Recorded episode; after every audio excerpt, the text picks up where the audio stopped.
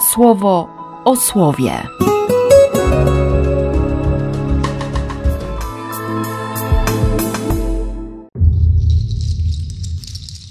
6 grudnia, poniedziałek. I znów cały 35 rozdział, nasycony czy utkany z obietnic. Nabierzcie siły, dodawajcie sobie wzajemnie otuchy, nie lękajcie się. Dla Boga nie ma rzeczy niemożliwych. Ogarnie szczęście, ustąpi ból, zasmucenie, jęki, bo Bóg przygotuje naprawdę bezpieczną drogę. On poprowadzi. Nic i nikt nie będzie w stanie temu przeszkodzić. To będzie droga dla wyzwolonych z niewoli. I bardzo mnie dzisiaj w tych obietnicach trzyma jeszcze dziewiąty werset 85 psalmu. Chcę słuchać tego, co mówi mi Pan, Bóg. Chcę, mam w sobie tę determinację. Zrobię wszystko, żeby, żeby nie przegapić, żeby nie wypuścić słowa Boga. Chcę być posłusznym. Chcę to słowo zatrzymać. Nie zawłaszczyć, ale zatrzymać, żeby było fundamentem. Nie? Żeby mnie opasało, jak to ktoś mówił kiedyś, żeby mieć biodra przepasane, opasane, a nie rozpasane. Być łapczywym, być zachłannym wobec słowa, nie? wobec miłości.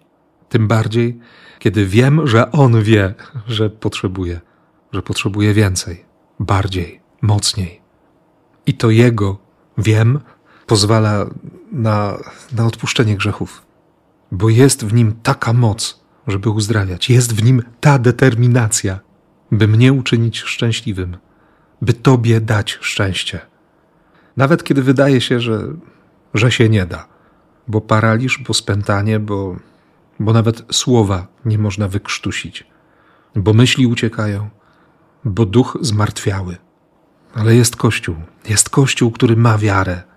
No jak Bogu nie dziękować za Kościół? Za Ciebie.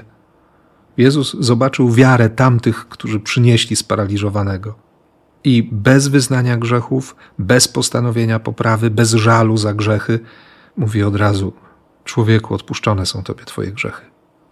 Marek, kiedy będzie relacjonował to wydarzenie, to napisze, że Jezus odezwał się do tego sparaliżowanego synu, dziecko. No to jest miłość. To jest miłość, która nie zna kompromisów. To jest miłość, która daje życie, która jest życiem. Rozkazuje ci: wstań, weź swoje nosze, idź do swojego domu. Wróć do siebie, ale jako zupełnie nowy człowiek, inny człowiek, z inną perspektywą, inaczej patrzący. Pierwszy znak zmiany życia odszedł, wysławiając Boga, i uwielbienie udzieliło się całej reszcie.